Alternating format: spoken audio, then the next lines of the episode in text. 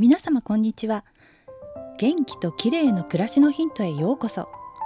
今日もお越しいただきありがとうございます。コロナが増えていてなんだか心配な年末になってしまいましたがお元気でお過ごしでしょうか。今年はおうち生活が増えて生活が変わったこともありちょっとイライラしたり不調を感じることも多かったのではないかと思います。コロナ禍の不調で多いのは肩こり腰痛肥満や便秘そして不眠などでしょうか。今日はコロナ禍の不調解消にぴったりの猫のポーズをご紹介したいと思います。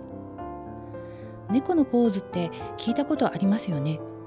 キャットオンのカウ猫と牛のポーズとも呼ばれ背中を丸めたり反らせたりするあのポーズです。最近猫を我が家にお迎えするという妄想中の私は猫のポーズを久しぶりに思い出してやるようになりました。するとこれがとても気持ちいいんですよね。寝る前に行うと肩や腰がリラックスしてぐっすり眠れるようになりました。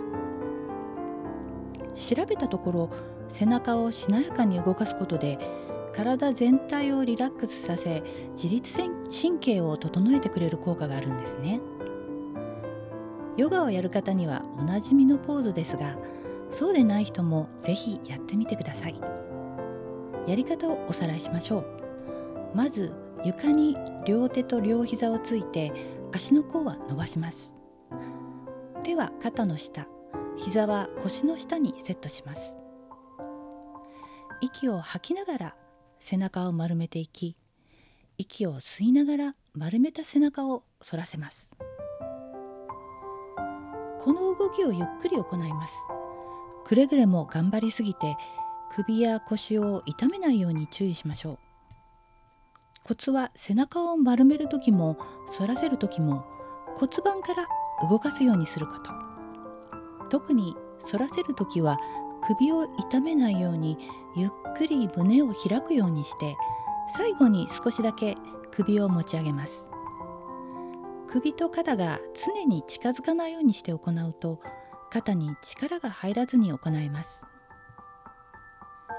ゆっくりと何回か繰り返しましょう。地味な動きですが背中から背中からお尻の大きな筋肉を動かすので代謝も上がり痩せる効果もあるのだとか。